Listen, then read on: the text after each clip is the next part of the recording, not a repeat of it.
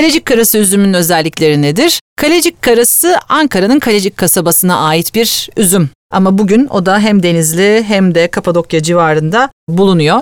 Ankara Kalecik karası 1970'lerin sonuna doğru işte Anadolu'ya da giren floksera sebebiyle yok olmakla yüz yüze kalmış olan üzümlerden bir tanesi.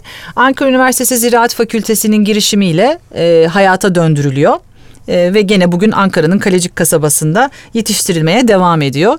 E, genellikle açık renkli, düşük tanenli, yüksek asitli şaraplar yapar. En tipik kokusu pamuk şekeri kokusu. Herkesin çocukluğundan bildiği pamuk şekeri kokusu. Onun dışında kırmızı kiraz, ahududu ve çilek aromaları da tipik kokuları arasında.